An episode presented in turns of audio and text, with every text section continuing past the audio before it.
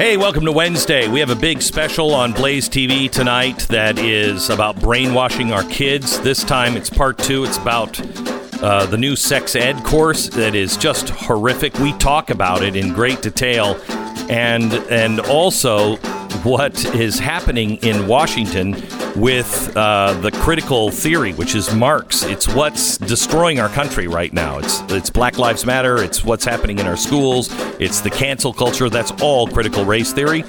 Donald Trump is standing against it. We have the uh, director of the OMB from the administration to talk about how they're going to cut all of these programs, how they are going to uh, find out exactly what is going on, because now we've found out that deep state is real and the government, unbeknownst to the president, has been funding critical race theory uh, propaganda and lessons inside the government, trying to turn our own institutions against itself.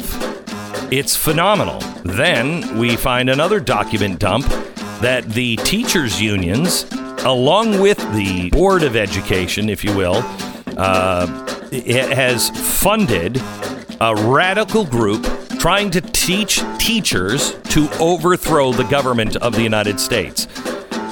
We got a comment from Betsy DeVos, who is, of course, against all this. This has been in play now since we think at least 2004. If you didn't believe in the deep state in 2016, I get it.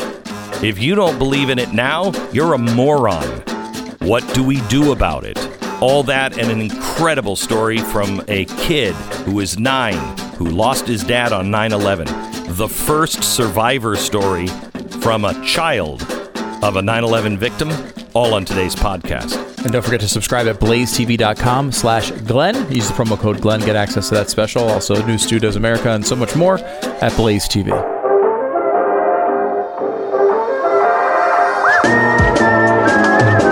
You're listening to the best of the Glenn Beck program. Yesterday, we found out that the White House has ordered an end of critical race theory training uh, now for government agencies. That's a start. We need to get it in, out of our schools as well. Um, we have um, uh, Russ Vought on with us. He's the director of Office of Management and Budget. And what that does, in case you don't know, this is the guy responsible for overseeing the implementation of the policy from the president, the management, the regulatory agendas all across the executive branch. Kind of a tough job uh, when you got a guy uh, that is uh, doing so much to cut all of that stuff. Russ, how are you, sir? I'm doing fine. Thanks for having me on, Glenn. You bet. So, uh, first of all, what what what was it that was seen at the federal level that got the president's attention and said, "We got to stop this right now"? Well, I think you've seen a lot of these kinds of reports begin to percolate up uh, in the news, and we specifically mentioned that in in uh, uh, the memo that we put out on Friday. Uh, but you know, the president has seen some of the, the great work that's been uh, put out there by Chris Rufo, uh, some of the investigative work that's being done as a result of whistleblowers. Quite frankly, as we get a handle on uh, the many areas where the agencies are often contracting out with third parties that have mm-hmm. ideological bents that uh, are, are, are teaching content that's inconsistent with uh, our the the the long history of our country, but quite frankly, uh, the future of our country. Because if you if you teach the, the workers of the federal government uh, to hate their country, uh, where are we going to be down the road? So uh, th- we did some important work last week on behalf of the president, and uh, we're going to be working to make sure it get, actually gets implemented, and it's not just a policy prescription. So, how pervasive was it? How many agencies were involved? Uh, was any of it systematic, or was it all coming from you know this BLM movement? It's not new, uh, that's for sure. Uh, but to be honest with you, Glenn, we're just getting a, uh, this, at the beginning of this process. We want to do a full review. We want to have extensive implementation guidance. We want to do a formal rack up of all the spending. We don't want it to just be anecdotal, although we have quite a bit of anecdotes uh, that we know of, which is why we put out essentially a cease and desist letter uh, to get started in the meantime. But this has been going on for a number of years, it seems like, and is not just uh, a result of the last several months of, of the BLM movement. Um, and the the unrest that it has caused across the country. Uh, I think it, you know, if if I'm guessing, it, a lot of it was uh, ramped up in the last administration, and it it has probably ramped up in the last several months as as uh, agencies trying to make sense of the moment that we're in. Uh, but unfortunately, they got some bad guidance and uh, some bad instincts on that front. So, this is the kind of stuff that makes a deep state possible. Uh, when you have one arm of the federal government teaching that the federal government is racist and all of the anti-American Marxist kind of uh, teachings uh, that just go on without really anyone saying anything or or I mean, at this point, can you even put a finger on when it started or where it started or who's responsible? Not yet, and we're hoping that our review can can help us uh, draw some firm conclusions from that. And if we need uh, larger policy solutions, we'll do that as well. Uh, the president has made that clear. Um, but I do think that uh, it, it is a challenge when you have these big agencies. Uh, often the, the, the policy officials that the president has put in charge that represent the American people based on the last election uh, don't have awareness uh, of the types of professional development or workplace training that goes along. And they're, they, they, I'm sure they get whiffs uh, of of emails that get sent around uh, to invite them to this or that. Uh, another aspect of I think what the president was trying to do, Glenn, is is provide cover for the hard decisions that agency heads can now make uh, to root this stuff out. We had seen this before the memo from from Secretary of Energy Dan Brouillette. The minute he was made aware of some of the trainings that were going on in the national labs by Sandia Corporation, uh, he immediately asked for a review. Um, but that that takes uh, courage, quite frankly. And the mm-hmm. president uh, has basically said, "Look, we're gonna we're gonna do this government wide, uh, and so all of my policy officials uh, can get after the work, uh, and uh, you know I'll wear the pressure on on on his shoulder." So, so can can you? And you may not be the right person to ask. Um, but can there's a lot of people that see critical theory. They don't know what it is. When you connect it to Marxism and communism, they roll their eyes. They think that's nonsense. Can you can you explain what it is and why it's so destructive? Sure. And I had this conversation with a dear friend of mine last night who who had concerns about the memo, or at least wanted to have an awareness of the memo. And and that is critical race theory is the view of our institutions that the reason we see some forms of inequity uh, is because our institutions are rotten, that they are systemically racist, that the founding was flawed because of uh, its racism.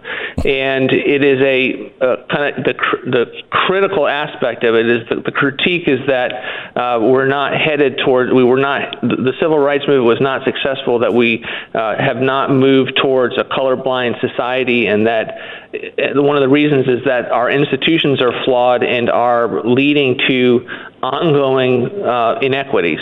And so that's the critical aspect of it that leads people to kind of think through um, if, if, you, if something's fundamentally flawed to the core, then you need to tear it down. The institution needs to be brought down. And we look out over the last several months and we see critical race theory on all of our TVs, the, the, wages of, of putting this into the bloodstream, as opposed to a different view, which I think is what the American founding was about. Uh, and I've, I've, I've seen on your programs before, Glenn, which is um, we are individuals made in the image of God, uh, as a, and as a result, we are afforded dignity as a result of that. And the highest aspirations of our country were reflected in the Declaration of Independence and our Constitution.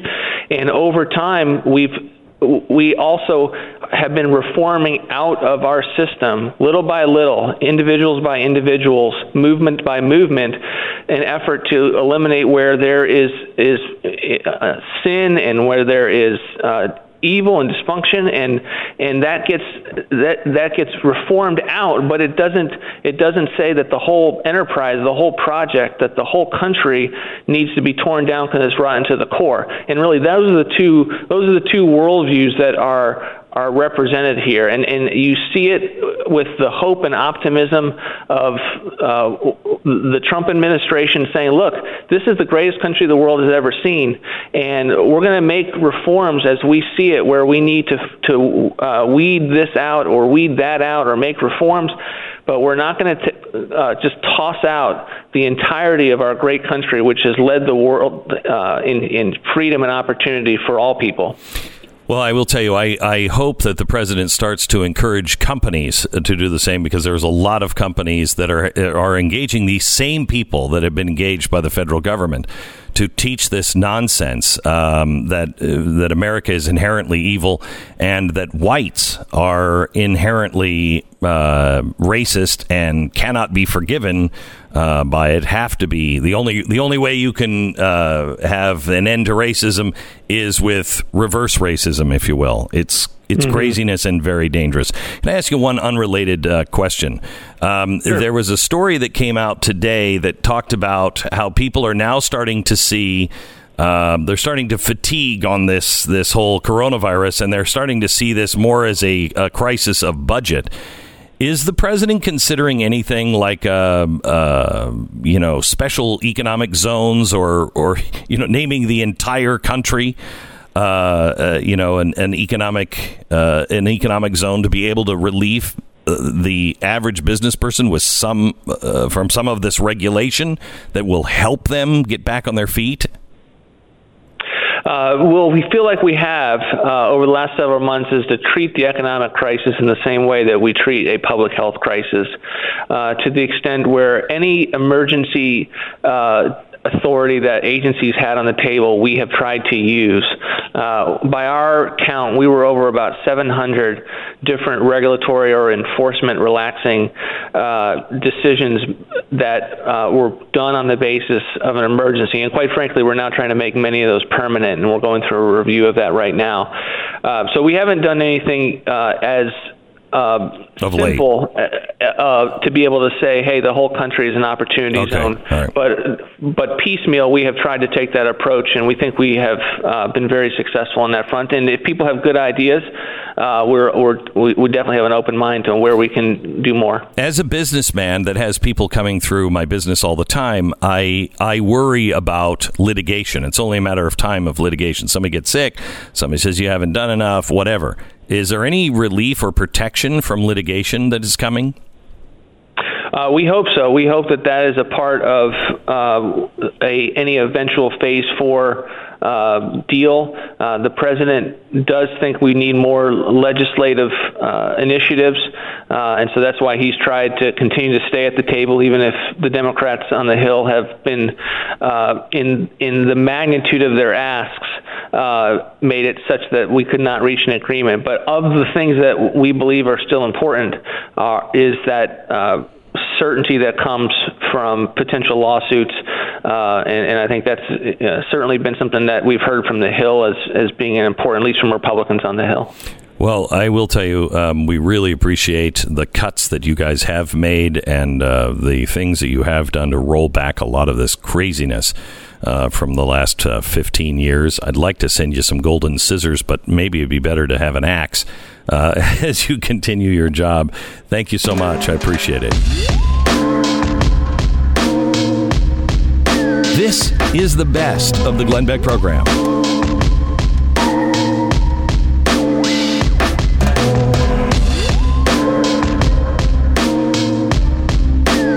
Bring on uh, somebody who I just think is remarkable. Her name is Rebecca Friedrichs. Uh, she's the author of Standing Up to Goliath. Uh, she's the founder and president of Kids for Kids and Country.com, for Kids and Country.com or .org. Uh, and uh, she was a teacher. She saw what was happening. She stood up and she realized she might be able to do more good outside of the system. Rebecca, how are you? I'm doing great. Great to be here. So, Rebecca, after the special that we had um, last, what, two weeks ago, I got a ton of email from people who said, I went in and they treated me like a moron. They pretty much laughed at me. They wouldn't give me any information. I I am convinced that unless we stand together, we're not going to make an impact. You are exactly right. We have experienced the same thing. Even uh, I'm in California, so even when we go to the state house, we we've come together, hundreds of us, at the Senate Education Committee, and they treat us like morons. They uh, talk down to us. They um, will not pass any uh, bills that we bring forward saying, look, we just want some transparency. We just want you to let us know what's going on before you do this to our kids and they shut us down every single time. We absolutely have to stand together. Teachers can't fight it alone, parents can't fight it alone, and we need our churches to step up too. We need faith leaders with us, and uh, we need to help people to realize how important it is to vote and to vote their values, not to vote because they want free stuff. Because um, if we can can start getting good godly people into office at every level, starting down at school board all the way up uh, into the national level, then we can end this nightmare. So the teachers union, taking on the teachers union, I mean, you you took them on uh, all the way to the Supreme Court, the California Teachers Union, um, and the National Education Association. Yeah. And tell me what happened because you didn't win. You you were. It was looking like you were going to win, and then Scalia died. That's right. Our case was heard in January 2016. We were arguing for freedom from forced unionism for every single government employee in the United States of America. We didn't think it was right that we were forced to fund a union that stood against our values, that claimed to represent us but did not. We didn't even want to be members. We didn't want their representation, but we were forced to pay. For example, my husband uh, was a professor at San Diego State, and he was forced to pay $1,200 a year in fees as a non-member of the union. Wow. And uh, then they would file grievances against him when he was a director. So we didn't have a voice at all. So we wanted to end that. We took it to the U.S. Supreme Court case was heard January 2016. We were poised to win with a five to four decision um, because sadly there are four justices on that court who do the bidding of the unions. And uh, anyway, one month after our case was heard, Justice Scalia died. And there's a rule in the court that the justices have to be present when the decision comes down. So we lost his vote. We had a four to four tie. But the good news is another case was built upon our case, and it was heard in 2018. And June 27th, 2018, every government employee in the United States of America was freed from forced unionism. So they all might still be stuck in a union, but they no longer have to pay them. Okay, so here is the thing because I, I I've been saying the last few days because everybody looks at their teacher and they're like, oh, my teacher is good and they love my kid and blah, blah, blah, blah, blah. Um, however, you, you might feel really good about a teacher, but if they are, if they are in the teachers union or they, um, they sing the praises of the NEA, um, I don't trust them with my child because they they must be part of it or they're so ignorant. I don't want them teaching my child. Is that fair? I, I think it's fair, but I and I think the listeners need to know one more thing. There's three issues with teachers. And first of all, they're all trapped in a corrupt system. So it doesn't matter how sweet or wonderful or incredible your particular teacher is. Um, if that teacher is in a unionized school or school district, that teacher's trapped in a corrupt system. So the three things people need to know about teachers is number one, they either have no idea that the union is the bad guy. They don't they know things are corrupt, but the union keeps telling them we're your savior, we're here to take care of you. It's the legislators, it's the school board, it's the this, but these teachers have no idea that it's the union that put those legislators in office and those people on the school board.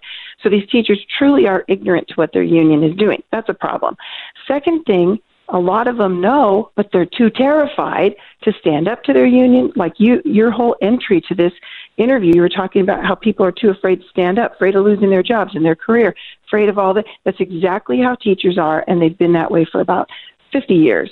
And so then the last thing is we do have teachers who agree with the unions. Those are the scary ones. Those are the activists that the unions have been planting in our schools. So I agree with you, Glenn. Teachers have got to stand up, but parents have to stand up with them. Teachers can't do it alone. Stand together. And those teachers that don't know what's going on, we have something on our website called Adopt a Teacher. It takes three minutes to read it. Adopt every teacher you know and educate them on the truth and then stand with them. And we can end this. So I'm looking at your website now, which is forkidsandcountry.org, uh, and you adopt a teacher, and it's it has uh, videos there, um, but it talks about embracing, educate, enlighten, empathize, encourage, and empower. So this is not going in hostile. This is going in uh, saying, "Hey, look, I just, you know." Can we go have a cup of coffee and let me pay for it because I just want to honor great teachers? Mm-hmm, precisely. And then I wrote an entire book called Standing Up to Goliath. And I wrote that book with teachers in mind and parents, by the way, because parents don't realize that the teachers' unions have corrupted the PTA and everything going on in our schools. So parents are actually paying into this uh, sex ed and all these evils as well and don't know it. So, um, yes, I ask people to lovingly adopt teachers they know, teachers in their church, teachers in their neighborhood, their family, their child's teacher, and to approach them with grace not to approach them attacking because maybe the teacher doesn't doesn't have any idea. Educate them, most people don't have any idea all the lies teachers have been told. So they try to talk to teachers, and the teachers say, but this, but that, but what about, what about? And people don't know what to say. That's why I wrote a whole book. All they have to do is hand it to them, you know, walk them through it, read a couple chapters, and I'll take you to coffee and let's talk about it. And just help them warm up to the idea that um, they've been duped, that they've been deceived that they're funding evil so that these teachers will stand up and, and get out of, of the union. Rebecca, thank you so much. Um, I appreciate all of your hard work. I urge you to join the effort and just go to forkidsandcountry.org uh, and look at the information that is there. Um, I, you, I, I still recommend Rebecca that you you organize and you and you help people come together uh, in their own towns because everybody feels alone and they don't know who's involved. And if there's a way to hook up with each other, uh, you, you, you need to. You need to hook up with each other because we won't be able to do this by ourselves. Thank you, Rebecca. I appreciate it. For kids and country.org. The best of the Glenn Beck program. I just wanted you to start with this. Somebody from the school district walks into your classroom. You don't know anything about it, but it's about nine o'clock in the morning. And what happens? Yeah, so they pulled me out of my classroom, and I was met by my brother in, in the hallway, and we were informed that a plane hit my dad's building, that my dad was safe, and that they were evacuating the tower. As a nine year old kid, I, I kind of subconsciously thought something was odd in the sense that they didn't allow us to really ask questions about what was going on. Um, I still didn't think too much of it though, and I tried to just go about the rest of the day as normally as possible. Um, what perplexed me the most was the fact that so many kids were getting pulled out of my school, and and yet we were still in school. Nick and I, my brother. That my mom kept us in school because she had spoken to my father, and and then started calling family who was coming over to the house to try to help her because I also had two young brothers at the time. There was just so much chaos and, and so much commotion at the house that she wanted us to just stay in school for as long as possible. And so you were in school, And I got- and you weren't watching it, but the rest of the students they were watching what was happening. What was happening, right? They weren't. No, they weren't watching it. Um, they were informed. They pulled us out of the classroom and then told the rest of the students what exactly happened. Okay. Um, still, then I don't think that the students, maybe my classmates knew, maybe they didn't know, but I actually don't really know what they said to them. Too. Okay. Um, so we they kept us in another classroom for a little while while they were informing the students on all the details that they had, I guess, and ultimately, um, like I said, like we we were like the only kids left in school, and um, and they were all plucked out. And at the end of the day, when we got on the bus, we were the only two kids on the bus, and just I remember getting back home and and just being like met immediately with all the chaos that I had already described before, um, and it got worse once I got inside, and um, the TV was on and the footage was on, and, and people were upset and, and calling uh, my dad and calling hotlines, and uh, there was a Cantor Fitzgerald missing hotline too.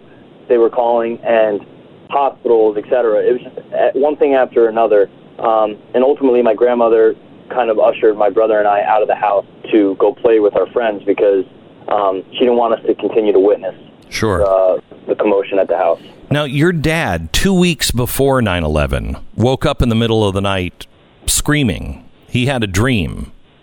Tell me about that.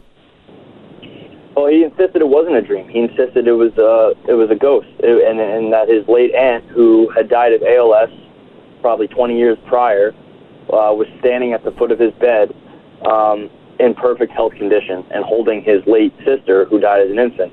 And for him, that moment was life changing. Except, unfortunately, he didn't act upon the feelings that he was, I guess, uh, instinctively feeling inside. Um, he didn't he didn't uh, follow through, I guess, too. You know, he, he wanted to quit. He then expressed that he was not happy. He was telling my mom he thought he was going to die young, that he wanted to be cremated. And this was all leading up to 9 11. And, and my mom just basically being like, You're 38 years old, you're healthy, you're in like the best shape of your life, and you're talking about wanting to be cremated. Like, it, it just, it was incomprehensible for her. And so um, that morning when he called my mom, he called from his cell phone. Uh, his desk phone was out, the line was out, and he got through on his cell phone, which surprised my mom because she thought that he was going to quit. That weekend before he said he was going to quit, finally. And so, um, and and essentially what happened was he only would call her when he was leaving, when he was out of the building or out of the office from his cell phone. All the other times he would call from his his uh, desk phone. So for her to receive the, the cell phone call, to her, she thought he he actually walked out. And and, and my father was a, was a was a joker. He liked to pull pranks on people, and so when he told her a plane hit the building, she was blown away. And uh, excuse me, initially she was thinking he was joking, and then he told her to turn the TV on, and then she's she's blown away by what she's seeing and, and realized that this is not a joke. So, um, you for several days, um, you and your brothers um, actually would call your dad's phone and leave messages to your dad, thinking that maybe he was still alive. there was the slightest possibility in my mind that perhaps he lost his cell phone. Maybe he called his cell phone. Um, like you know, so uh, my mom actually retrieved the the phone messages because um, she thought that he may have called his cell phone and lost it too. She was holding on to that belief as well. But for me, I was calling that phone and hoping that he'd pick up the other line. Um, and uh, I left voicemails on his phone until his mailbox was full and couldn't receive any more. And um, just basically begging him to come home. And obviously, he was you know naive, but just not really understanding it. And um, until they finally came and told us that they found him. So, you write in your book that the house was full of family and friends, and when you looked at the television, you saw people jumping uh, from the towers, and that stuck with you, and it actually led you kind of down a, a darker path, if you will, of of trying to what figure out what they were thinking and and trying to piece maybe what your dad was thinking and feeling at that time. Tell me about the. Yeah, that's Go ahead. That's that's exactly right. It, it was. Um, I knew a few things regarding my dad's final moments. I knew that he had made phone calls to my mom. The first one that I described before. The second one was shortly thereafter, and he said goodbye. The last call that I know of and that my family knows of is that he spoke to his brother um, and said goodbye. So those phone calls happened within minutes of the plane hitting, which to me symbolizes that my father knew he was going to die and that he accepted his fate and, and, and, and faced that head on in, in a courageous manner. And and what was so remarkable to me, looking back, is the fact that he didn't sound scared on the phone, and he didn't want my mom to fear, and he didn't want my uncle to fear, and, and he and he tried to portray that to them. Um, and so that was just such a powerful thing for me, and, and, and that courageousness was, was really impactful for me. Um, and it really resembles my father as a man, too. Um, but the, the question that started to loom in my mind was the fact that the majority of jumpers from the North Tower came from Cantor Fitzgerald, so I thought maybe he was one of them. And so I had seen the documentary that showed family members identifying their loved ones through these photos of jumpers or people hanging out of the windows. And I reached out to photographers myself as a 13, 14 year old kid, asking them to meet with me because they had met with widows and blown up photos for them so that they could see um, if that if that in fact was their loved one. These photographers never reached back out to me, so I continued to do my own research and ask family close to me if they thought he jumped. Uh, everyone told me no, and eventually stopped engaging in those conversations. And it then took one person to finally engage with me and fully take on all of that responsibility and answer those questions. And I was an uncle through marriage who exploited my vulnerabilities and sexually abused me and, and told me my father jumped from the towers when in reality that wasn't true. This is where this story just goes uh, in a direction you just don't see coming. Uh, we're talking to the, the, first time I've ever talked to uh, somebody who was a child of a parent uh, that whose lost life was lost on 9/11 uh, for the first memoir from a child of 9/11 uh, called Sway. His name is Matthew Bocci, and the book is quite incredible. So, this is the part of the book uh, where you're 14 and you're using drugs and alcohol, um, right? And what? Yeah. How old were you when this uncle by marriage uh, comes into your life and starts to? It was. Yeah. Um, so the period of grooming pretty much began when I was like 12 years old. Um, I stopped. Um, well, I, I didn't really engage in, in the same manner that I did in the in the next couple of years because um, there was other family members who would talk to me about 9/11. So, unbeknownst to me, he was already grooming me. Um, obviously, I know that now, but um, the the abuse happened when I was 14, um, and that's right around that time. It's exactly when I started uh, drinking and drugging. And yeah. and in reality, though, my story is a story of progression in terms of drugs and alcohol. I was a recreational drinker weekends with my friends. Um, pot was, you know, later brought into the mix, like later in, in, into high school, and wasn't uh, an addiction by any means. Um, but ultimately, when I got to college, um, I started experimenting with other drugs, uh, painkillers especially, and other pills. And that's when I started to feel some true relief um, that I guess I have been searching for for quite some time. And once I felt that, I, I, I was going to chase that feeling forever. Um, or so I thought back then. But uh, it took a lot of struggle and, and determination to get to the point I'm at today. So, uh, your your mom told you at some point, look for the signs from your dad, and um, you had an odd spiritual moment. Will you go into that a bit? Absolutely, yeah. I I had been in and out of treatment centers for two years prior to getting sober officially. Um, I never tried really going to meetings. I never gave sobriety a true shot. I tried just cutting out certain substances and just maybe drinking alcohol and other things like that. Um, and then never worked for me. Ultimately, I'd been brought back, and, and inevitably, I would be back to the same stuff that I was doing in the past.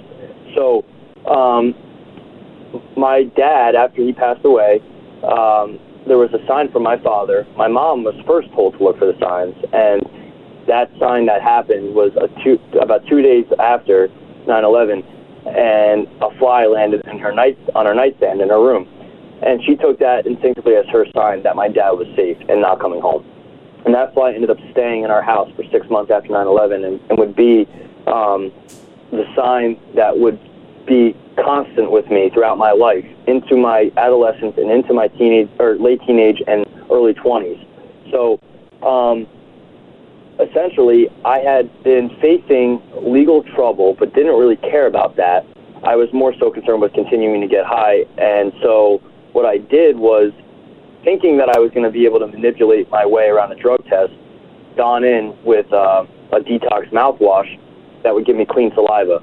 I was under the impression it would be a mouth swab test. Hmm. I was later realized that it was a, a urine a urine test, which I did not have fake urine. I had left it at my house.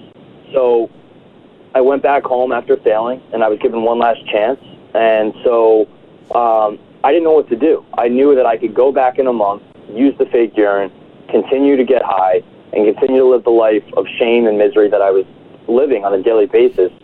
But I walked outside that day. I was home alone, and I looked up in the sky and was just like mesmerized by a, a crystal clear blue sky day that brought me right back to 9/11.